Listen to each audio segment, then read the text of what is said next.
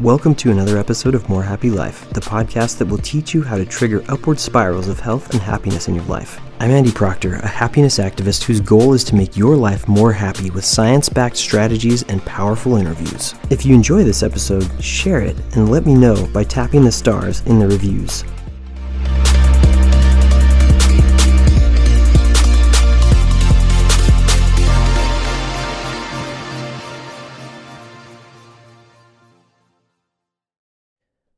To another episode of More Happy Life. This is your host, Andy Proctor. Thank you so much for being here. I want to introduce to you today our guest on the show, Dr. Gleb Tsipursky, known as the disaster avoidance expert. Uh, Dr. Gleb Tsipursky protects leaders uh, from disasters by developing the most effective decision making strategies via his consulting, coaching, and training from firm Disaster Avoidance Experts a cognitive neuroscientist and behavioral economist, Dr. Tsipursky, uh, writes for Inc.com, Time, and CNBC. He's a best selling author. His new book, available on Amazon and in bookstores everywhere, is Never Go With Your Gut How Pioneering Leaders Make the Best Decisions and Avoid Business Disasters. So, today our episode talks about uh, when it's good to go with your gut and his uh, kind of uh, some some perspectives that Gleb shares on when it is actually not a good idea to go with your gut feeling. So I hope you avoid this episode. I, hope you I don't hope you avoid this episode. I hope you enjoy this episode and avoid disasters in your own life and in business. All right, welcome to the show, Gleb. Thank you so much for being here. I am excited to talk about these topics with you and I, you know, I believe that happiness comes largely from the amount of energy and clarity we have in our lives, and decision making is a huge part of this. And you know, one of the most effective uh, ways to deplete our energy is by having to make too many decisions. Mm-hmm. Uh, so when I saw your book that talks about not following your gut, I was I was just intrigued to talk to you about this um, this whole decision making process. Uh, so let's start there. Why is it that we should not follow our gut when making decisions? Well, it's simple. Unfortunately, our gut reactions, our intuitions, are really not adapted for the modern environment. I was really surprised when I found this out. They're actually adapted for the savannah environment, when we were hunter gatherers living in small tribes of 15 people to 150 people. And so, therefore, our reactions that's what they're for, that's what they're about. That's what our instincts, our intuitions, our primal and savage self, as Tony Robbins tells us to be primal, be savage. He's basically telling us to be in the savannah. That's the kind of message that he is sending. So we have two very important drivers. Two, I'll give us an example. Two very important drivers of the savannah environment gut reactions. One is tribalism. So we lived in small tribes. We had to be very tribal. We had to look for people who are like us. We had to think. We had to look for people who thought like us, who looked like us, who had the same values that we do and reject those who didn't. Because if we weren't sufficiently tribal, we'd be kicked out of our tribe and then we'd die. And we're the descendants of all of those who didn't die. Yeah, right. That, yeah, exactly. So that's great if you live in the tribal savannah, but it's pretty terrible if you live in the modern complex world. Not a good fit for the modern world. Very complex, very different people. You have to work with very different people. You have to live with very different people. Does not work well. So that's kind of one people related area. Another one is called the fight or flight response. Now, you might have heard of this one. We had to jump at 100 shadows in order to get away from that one saber-toothed tiger. You know, it's right, also called right. the saber-toothed tiger response, right? So, in the savannah environment, we dealt with threats that were immediate, intense, in the moment. That's great for the savannah environment, but you might notice there are many less saber-toothed tigers around right now. yeah. And so right now we have to deal with threats like let's say professionally if you get a nasty email from a client right? Uh, irate email from a client. Now what's the temptation? There are two tempting things to do that depends on your personality. Some people are very tempted to just delete the email ignore it never happened whatever. Ghost the client and that's one Another type of personality that's more like uh, the kind of person I am is the fight response. So you want to write back an email saying, No, what are you talking about? You're wrong. I'm right. You're a jerk. I'm awesome. that's the other type right. of response. Neither of those is the right response in that sort of situation. What mm-hmm. you actually want to do in that situation is figure out, well, what's the underlying issue that caused your client to write you an irate email because you know if one client writes you the email probably 100 people are thinking that so that is hmm. indicative mm. of a deeper problem so you want to figure out what is the deeper problem what's going on solve the problem and then of course address the client's feelings emotions calm them down that's a completely counterintuitive thing to do very not intuitive feels very uncomfortable because it goes against your gut intuitions but that's the right thing to do or let's take another example. So that's the, we have a very strong outsized threat response to these emails and we respond wrongly to them. So that's one. Now the other thing that we respond badly to is slow moving train wrecks, which are our world is full of major disruptions. For example, COVID-19, huge disruption, very much changes our world. We're kind of in a new normal after COVID-19, but we are not responding to it very well. A lot of people are just ignoring it, thinking it'll pass them by, it won't hurt them, that all this, you know, hoopla about it is just, you know, some nonsense. And they're ignoring it and they're trying to live their lives as they previously would. That's the flight response.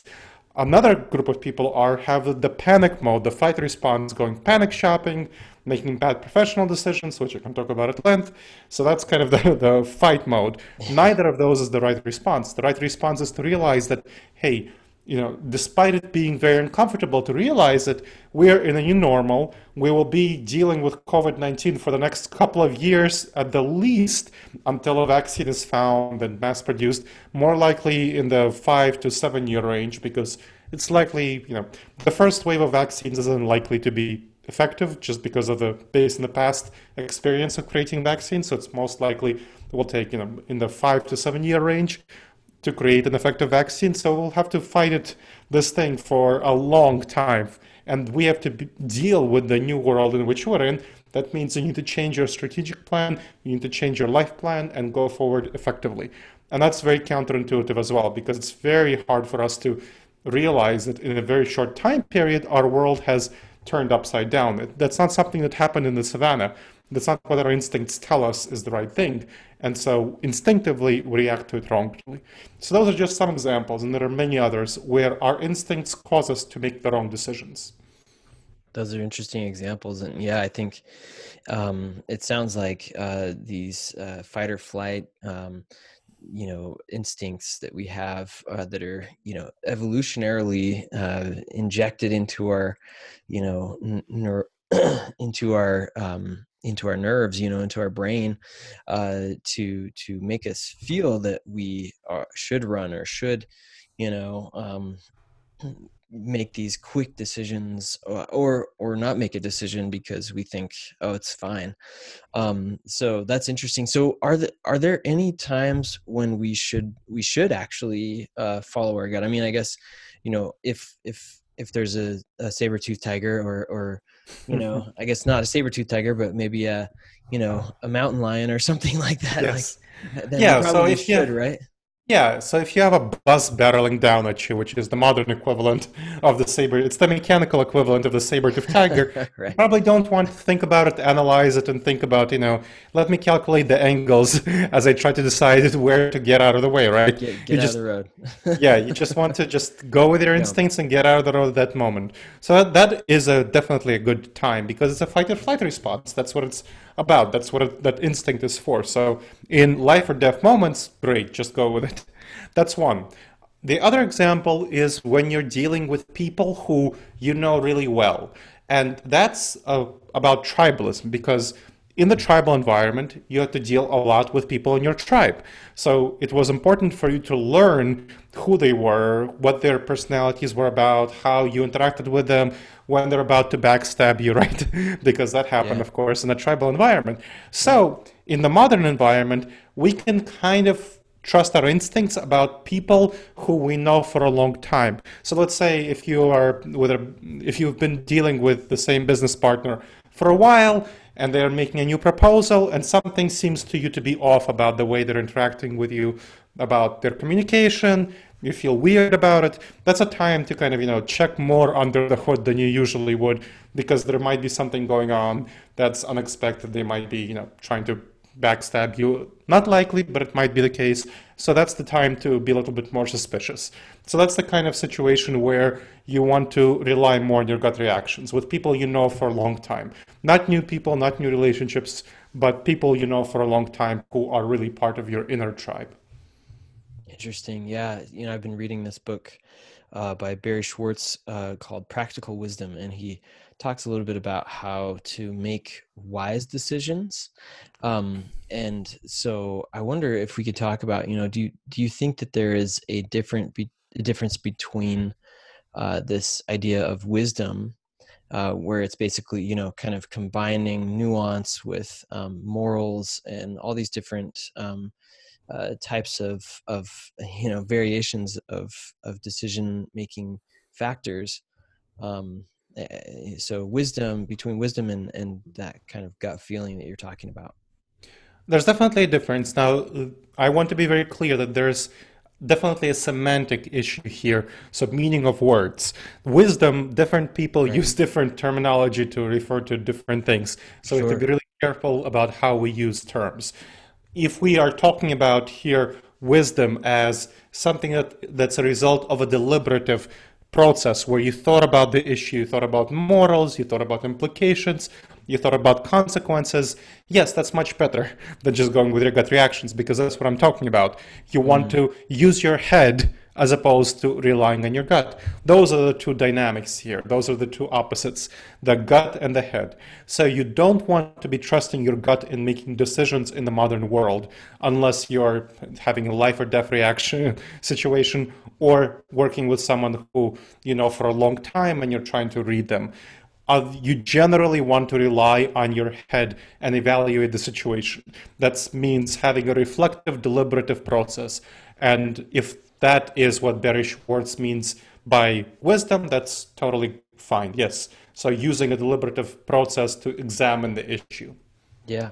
absolutely. You know, and I think there's all kinds of different ways to to look at um at, at you know the semantics, obviously, but. uh but yeah, I think um, there's a uh, interesting discussions that we've had a little bit on this podcast, even about um, you know the the gut feeling and and what that means even too because we've talked about microbiome and we've talked about um, you know the fact that we have 100 million neurons in our in our gut you know in our actual mm-hmm. digestive tract that all yes. are feeding information to our brain and um, and so uh, you know there's not a ton of research on it yet on this process but it's a lot of people eh, researchers have even said that uh, referred to the gut as a second brain and mm-hmm. um, and that it you know it's capable of cognition on its own um, mm-hmm.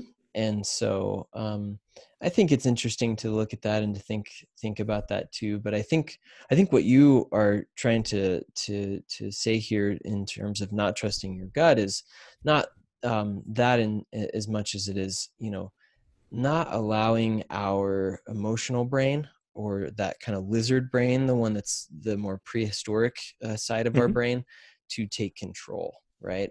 Um, yes, exactly. And that, of course, is tied to the kind of neurons that are in our gut. You know, those are not yeah. the more reasoning, logical neurons. They are the more intuitive neurons. That's why you have a gut feeling. You feel comfort in your gut with something, and what you feel comfortable with people often mistake what they feel comfortable with for what is true and what is right and that's absolutely mm. not necessarily the case you know you might feel very comfortable with eating a box of dozen donuts it, that's right. very comfortable it's delicious you know very appealing it's like there on the table somebody left the donuts on the break room table just want to eat them all right. because in the savannah environment when we came across a source of sugar honey apples whatever We had to eat as much of it as possible in order to survive and thrive. We're the descendants right. of those who did so. So right now in the modern environment, we're still very tempted to eat all the sugar that we come across just because it's there. And of course, food companies know that and they try to feed us a dozen box, box of dozen donuts. Now, you should not eat more than like one donut, maybe two, but you gotta stop at that second donut. But really, if it's you eat two donuts and there's still 10 remaining in the box, it's going to be very hard to resist eating them. So that feeling of you resisting eating them, that is you going against your gut reactions. That's you going against your intuitions because you know based on extensive research and public health campaigns that eating a dozen donuts is going to screw up your health, right? It's going to co- cause right. you to really not be fit. That you know that that that's something you've been familiarized with. Well, what I'm talking about is on the cutting edge of research about the, our mental fitness, not about our physical fitness. So physical fitness, not eat a dozen donuts, great. Mental fitness, don't go with your gut reactions with what's comfortable in other areas of life too, because just like eating a dozen donuts, going with your gut reactions on a e- email from an irate uh, you know client or in responding to COVID-19 or so many other life decisions, you know, or when you, let's say, when your partner says something, uh, when your romantic partner says something mean and hurtful, the temptation is to of course, say something mean and hurtful back. That's the intuitive, natural thing. That's what feels good. That's what your gut reaction tells you to do. Now, what would be the result of that? Well, your partner would say something hurtful again, and it would blow up and escalate into a conflict. But if you figure out, well, what's going on with your partner that caused them to say the mean and hurtful thing, empathize with them, see maybe they're in a bad mood because, let's say, I mean, I don't know, well, let's go with COVID 19 again, you know, they're stuck at home and, they, you know, you're in their face 24 7 and they're in your face 24 7 and they're just, you know, sick and tired of it. It's understandable. I'm sure many people are. so right. this is uh, an understandable situation where instead of escalating the conflict, you should really de escalate the conflict. And that is a very counterintuitive thing to do. But it's a thing that you want to do for the sake of your romantic relationship, and that that's the, yeah. very important. So that's yeah. another example of where you don't want to go with your gut, where you want to make sure to go with your head. That's really interesting and I think important too. And I think it requires a good amount of uh, you know emotional intelligence as well as uh, some you know mindfulness and coping strategies in inside of your own head mm-hmm. for yourself and so i think that's really important to to remember um, and i think uh, to to build those types of things um, I think it is helpful to understand the cognitive biases that, that mm. we are dealing with. And I, you talk about um, cognitive biases as one of the you know biggest reasons uh, why why we should be careful in trusting our gut or our intuition. So what are let's let's talk a, a, about some of those um, cognitive biases. You know what are some of these um, kind of brain traps you know or biases that we should watch out for especially right now as we're you know navigating this global economic transition and health uh, crisis of covid-19 so cognitive biases are the specific dangerous judgment errors we make because of how our brain is wired, because of the evolutionary, our evolutionary psychology, that, evol- that evolutionary background that I mentioned, and just the factors of how our brain is wired, those brain, you know, gut connections, and various other ways of how we process information. So those are cognitive biases. Now, let's talk about some examples. So with COVID-19, the most prominent one here is called the normalcy bias. So the normalcy bias. We have a very strong intuition, temptation to believe that the future will be like the past, that the immediate future, the medium term future, at least next few years, will be like the last few years. That's what feel that's what feels right. Right?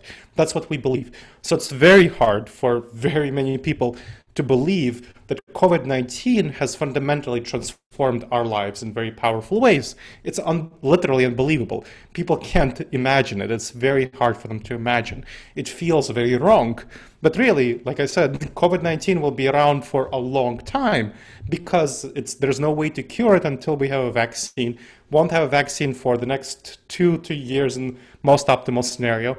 So we're facing a series of lockdowns, shortages, you know, disruptions of various sorts, and then when COVID-19 has gone down somewhat, we'll have a loosening of restrictions, But that will mean that COVID 19 will be again spreading quickly for the population. And we've seen that in Asian countries that have successfully had restrictions that prevented COVID 19 from spreading quickly, then lifted the restrictions, and COVID 19 started spreading quickly. They had to reimpose restrictions.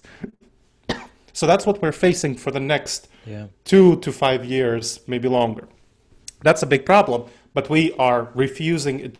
Our gut reaction refuses to accept that. So we have to logic ourselves into it and changing our plan in the future. So that's one example with COVID 19. Now, another example. I'll give you an example from my life. One of my biggest cognitive biases, the traps, mental traps, my thinking, is called the optimism bias. Now, the optimism bias is kind of like it sounds. I tend to be very optimistic about the future. I tend to think, feel, not think that the world is a safe place, is a nice place, is a friendly place. I feel that the grass is green on the other side of the hill, even though it's sometimes yellow. I feel that you know, the world is full of opportunities, and I'm risk blind. I ignore threats, and I have high expectations, exaggerated ones for myself and for other people. Well, that caused me to run into many problems and make many mistakes. Now, it helps me in a number of ways. So I'm an entrepreneur. I run a business called Disaster Avoidance Experts, which is a consulting, training, and coaching business of six people and doing disaster avoidance. So it helped me start up the business to be more optimistic, to inspire people, leaders, entrepreneurs are very often optimists. They're overwhelmingly optimists. But it caused me a number of problems because, you know, I have 20 ideas before breakfast and I think all of them are brilliant.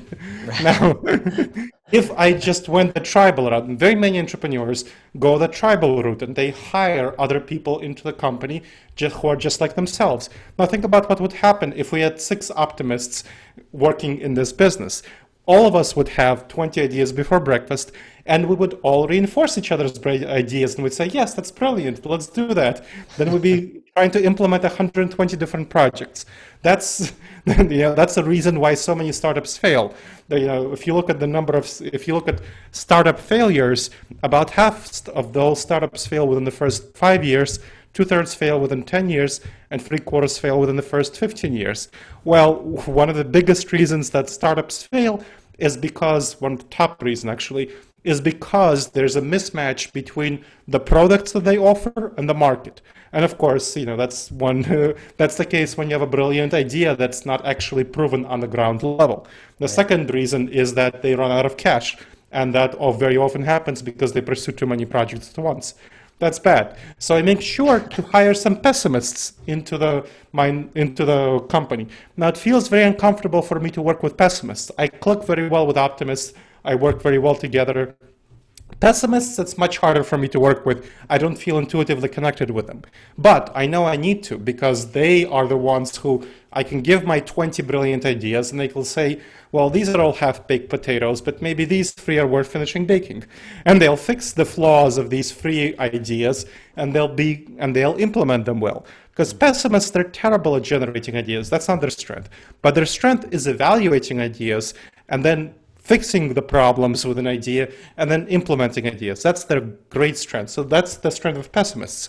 So that's their, they have the opposite bias, pessimism bias, where they tend to see the exaggerated flaws and tend to see the world as a too risky of a place compared to reality.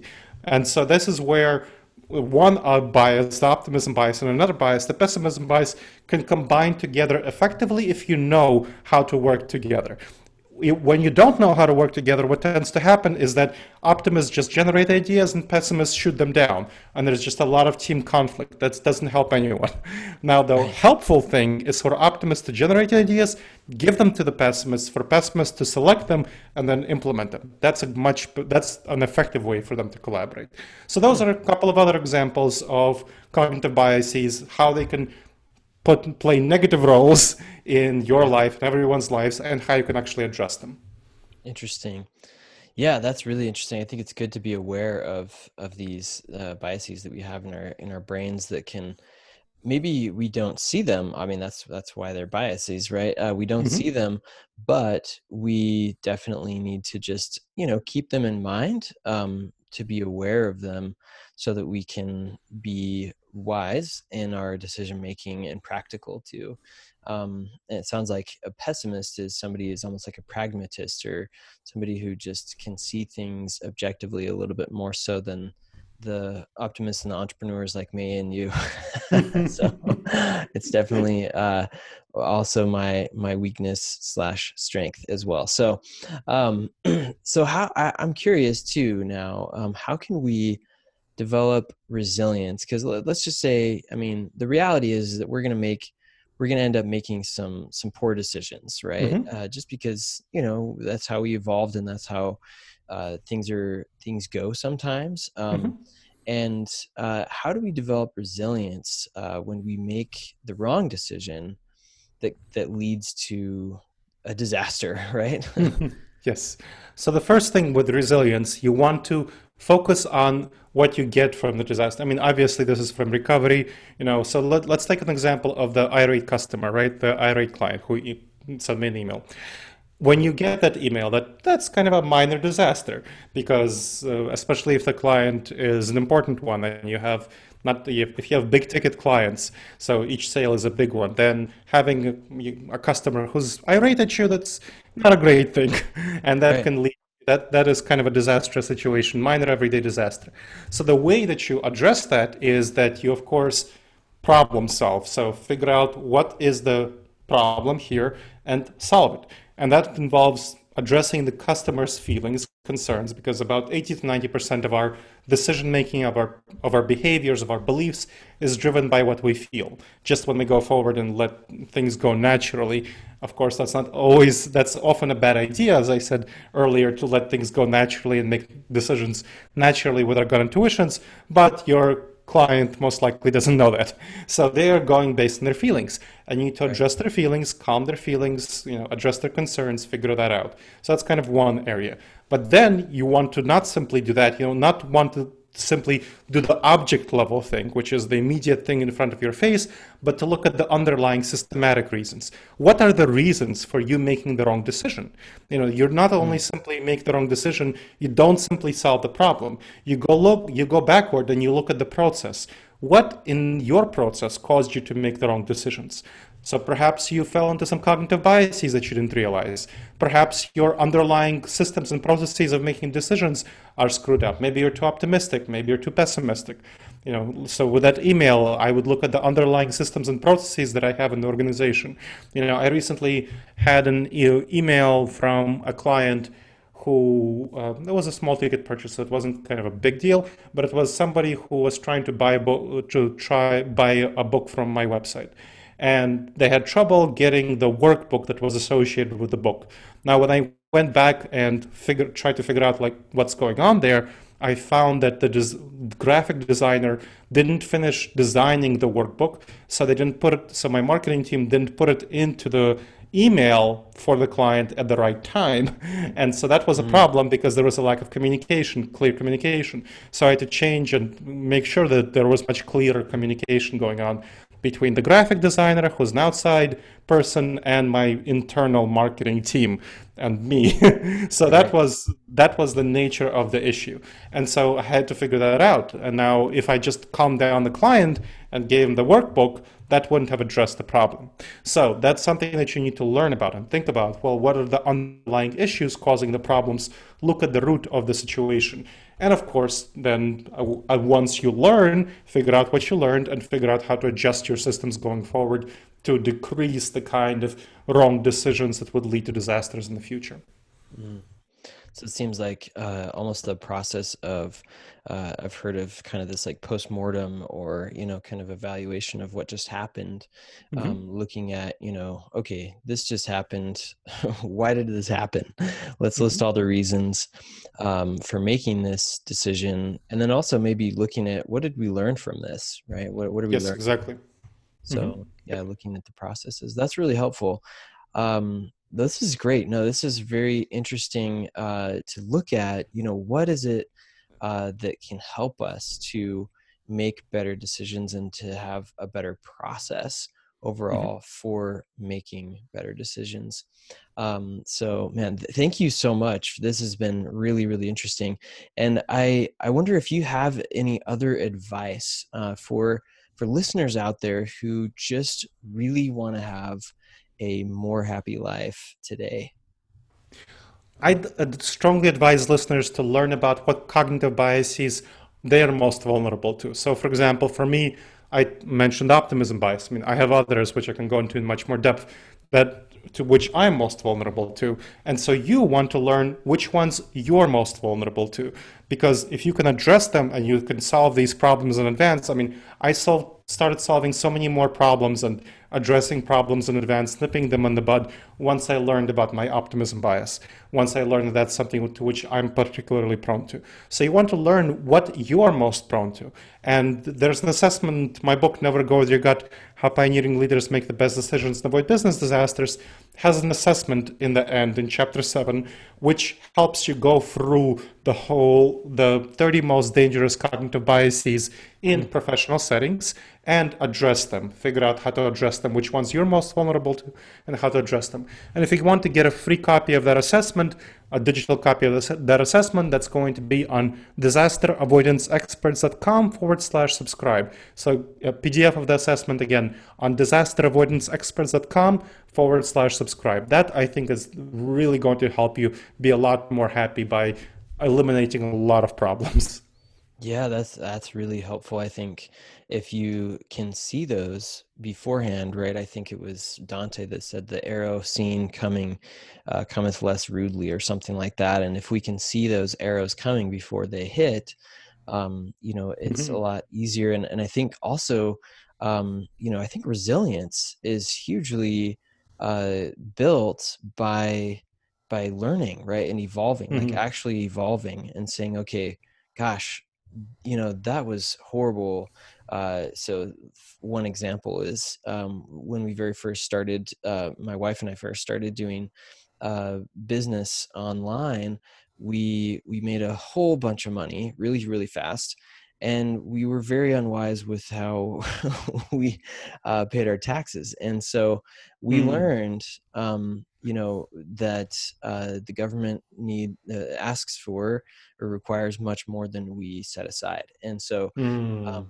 that was a big lesson for us uh, you know maybe five six years ago when we were very first starting and having some great success online to see that oh my gosh we need to we need to set aside a lot more but mm. if if and and um, the degree to which we learn quickly right so that we can pivot those things um, uh, you know can help us to you know not experience that disappointment um, in the future that we mm-hmm. that we experience of oh my gosh we have you know twenty five thousand dollars of of uh, of tax debt now um, yeah you know back in the day so uh big lesson learned but if we can learn from those and then pivot um you know our future happiness which i would say resilience right our future mm-hmm. happiness mm-hmm. is going to be greater so i i love that i think that's really helpful and and and it's honest i think it's i yeah. think it requires a good amount of humility um, mm-hmm. um,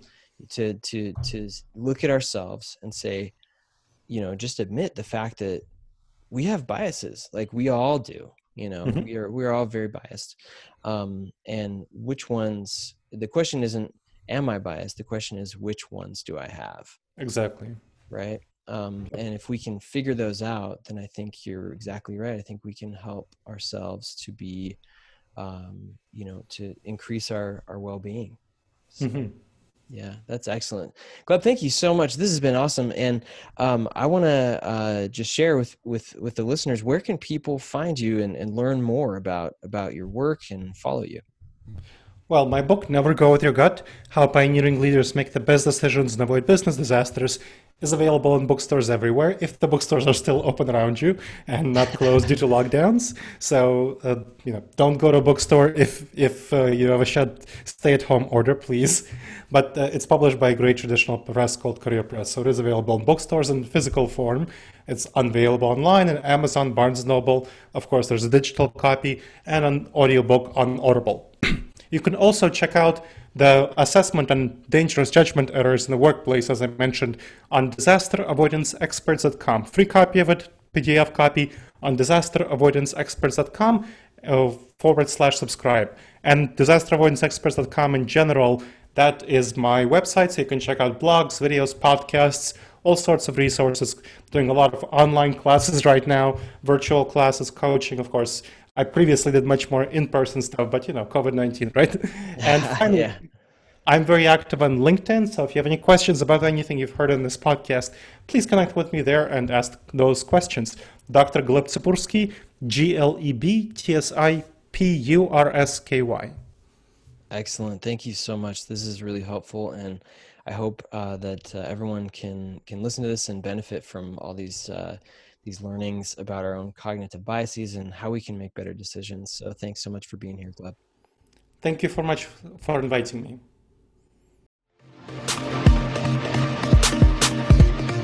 I really hope this episode helped you to have a more happy life today. If you enjoy this episode, share it and let me know by tapping the stars in the reviews. You can also find me on Instagram at More Happy Life or by going to morehappylife.co. Thanks for listening and see you soon.